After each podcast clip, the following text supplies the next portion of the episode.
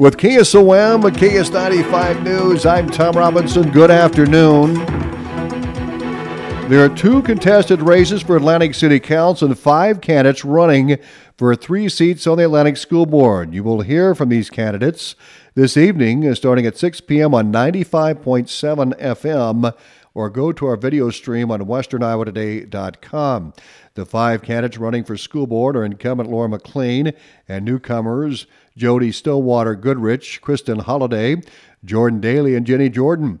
The City Council candidates participating in the forum are Ward 3 candidates Mike McDermott, the challenger, and incumbent Pat McCurdy. In Ward 4, Sean Sarsfield is running against incumbent Linda J. Hartkoff and Linda Hartkoff was unable to attend, but we will have her on at a later time. Voting is now open at the auditor's office for the November 7th election. Red Oak Police arrested three juveniles in connection with a fight at the high school. Police officers were notified about a fight at the Red Oak High School when school was letting out for the day. Following a brief investigation, police arrested three female juveniles a 15 year old for simple assault and disorderly conduct, and a 15 year old for disorderly conduct, and a 17 year old female for disorderly conduct. Authorities cited the three girls in juvenile court and released them to their parents. The Montgomery County Sheriff's Office arrested 64 year old David Carroll of Villisca on Tuesday following a traffic stop in the 2300 block of Highway 71.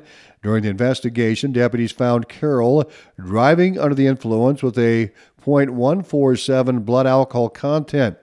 Authorities transported David Carroll to the Montgomery County Jail and held him on a $1,000 cash bond. Atlantic Police released its latest arrest report today. On October 9th, police arrested 35 year old April Medina of Atlantic on a Cass County warrant for child endangerment. She was taken into custody and transported to the Cass County Jail, where she was booked and held. On October 11th, police arrested 34 year old Tyler Crowley of Atlantic for second degree burglary and third degree harassment. He was taken into custody and transported to the Cass County Jail, where he was booked and held. And October 11th, Atlantic police arrested 34 year old Junior Michael of Atlantic. Michael was taken to the Cass County Jail on charge of disorderly conduct, public intoxication, and criminal mischief fifth degree. And October 14th, police arrested 43 year old Shayla Cabareo of Atlantic for operating while under the influence. First offense. She was taken into custody and transported to the Cass County Jail, where she was booked. On October 16th, police arrested 41 year old Jennifer Clausen of Atlantic for driving while barred. She was taken into custody and transported to the Cass County Jail, where she was booked and held.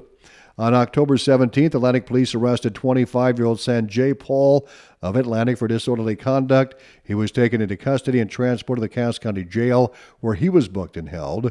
On October 17th, Atlantic police arrested 28 year old Terrify Amumu uh, of Atlantic for public intoxication. He was taken into custody and transported to the Cass County Jail, where he was booked and held. Audubon Conservation Director Bruce Higgs plan to remove the dead trees along the T-Bone Bike Trail will save the county a lot of money. The Audubon County Board of Supervisors has been working on a plan to eliminate dead ash trees along the T-Bone Bike Trail. Audubon County Supervisor Chairman Doug Sorensen says the emerald ash borer has decimated 2,343 trees. Sorensen says Bruce Haig, appearing at Tuesday's meeting, shared a plan to ease the county's financial burden. We were talking about uh, putting this out for bids and contracting it out, but he, him and his staff have decided that they think they can make this a lot cheaper by just simply going out there, spending some time this winter, and laying those trees down. Sorensen says the trees will not be immediately removed from the site, but laid to the side. This will also allow residents to come in and cut the dead ash trees for firewood. We've had a lot of local inquiry about getting people getting getting firewood, and uh, you know, just just for home heating and whatever. Um, so you know, if we got them laying down, and if they uh, these individuals wanted to um, get a permit from him and sign a waiver so there's no liability on the county, we could allow them to go in and remove wood. Uh, from the bike trail area. Sorensen says this is what the Audubon County Conservation Department prefers to do. Otherwise, the estimated removal cost would be a half million dollars. Haig thinks his staff can knock down half the dead trees this winter. Sorensen says the plan is to start knocking down trees in mid December. Residents wanting to cut the trees for firewood must contact Bruce Haig, the conservation director, to get a permit. The Adair County Board of Supervisors this morning approved a funding request for family crisis centers. Mandy Billings has a story. Angela Morkey told the board that they focus on homicide and violent crimes and they provide services to the victims of the crimes. Whether that be, you know, kind of navigating the court system, attending court with them, kind of explaining the legalese stuff that goes along with it, because let's just be honest, the court system is very complicated and it can be slow moving. So, kind of keeping them on track of that reassurance, like, no, it's moving, don't worry about it. Um, you know, us keeping them informed of what's going on can be that liaison between law enforcement and the county attorneys. In addition to the court stuff, we also provide, you know, the emotional support. We're available to them 24 7. Family Crisis Centers also runs the call center hotline anybody can call throughout the state of Iowa. Morkey said the average cost of a call from the call center is $20.78. Last year, the services to Adair County were roughly $1,300. Therefore, the funding request from Family Crisis Centers was for $250, 19% of what the services were last year. Morkey said the rest of the funding comes from grants and fundraisers.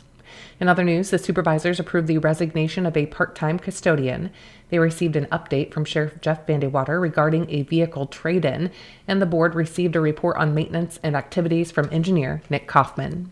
I'm Mandy Billings reporting. And the Harlan City Council approved a marketing agreement to review the parking spot closing for Harvest Fest and passed a resolution for the City of Harlan's credit card policy. A few examples in the past few years where we've had departments who've been at a training uh, between hotel and, and meals, of which that caps out.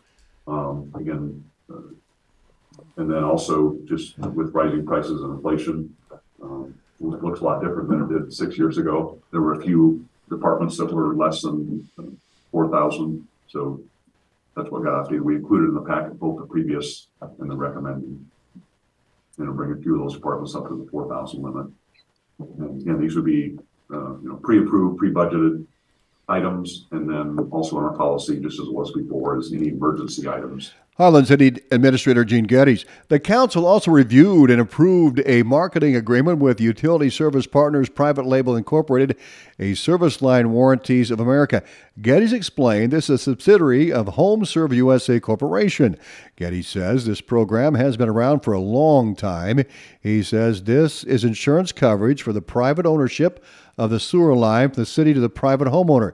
Geddes says there are approximately 120 communities that partner with this national company for its service. The best example with this is a sewer line.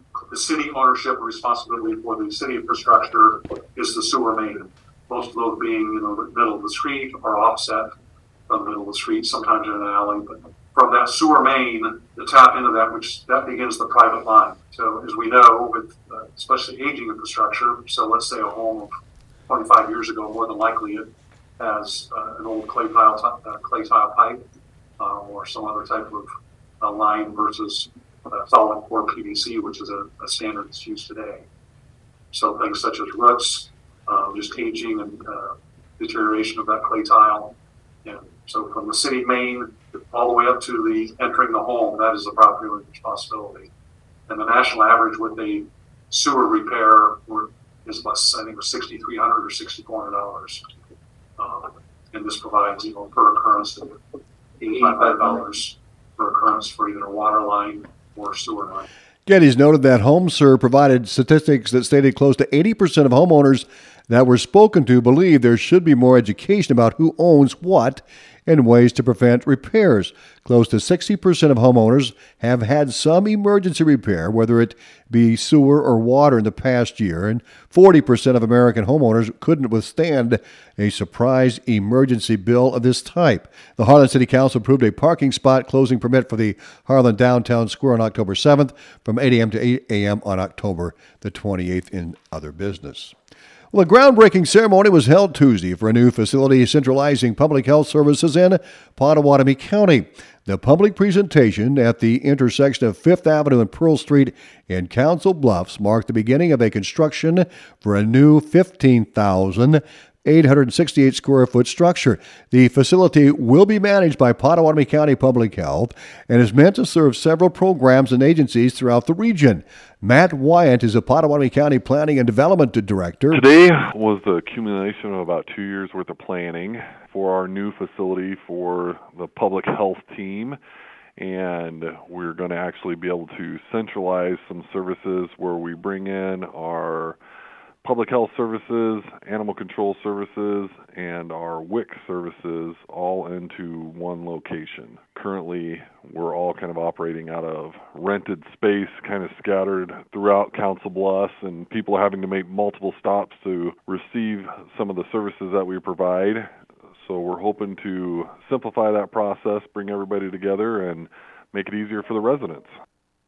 Construction of the facility is currently scheduled to be completed by December 2024. The total cost of the project is $6.1 million. Funding for the project includes $3 million from a courthouse campus renovation bond, 2.6 million from ARPA funds, and 299,000 from state funding and residual general funds.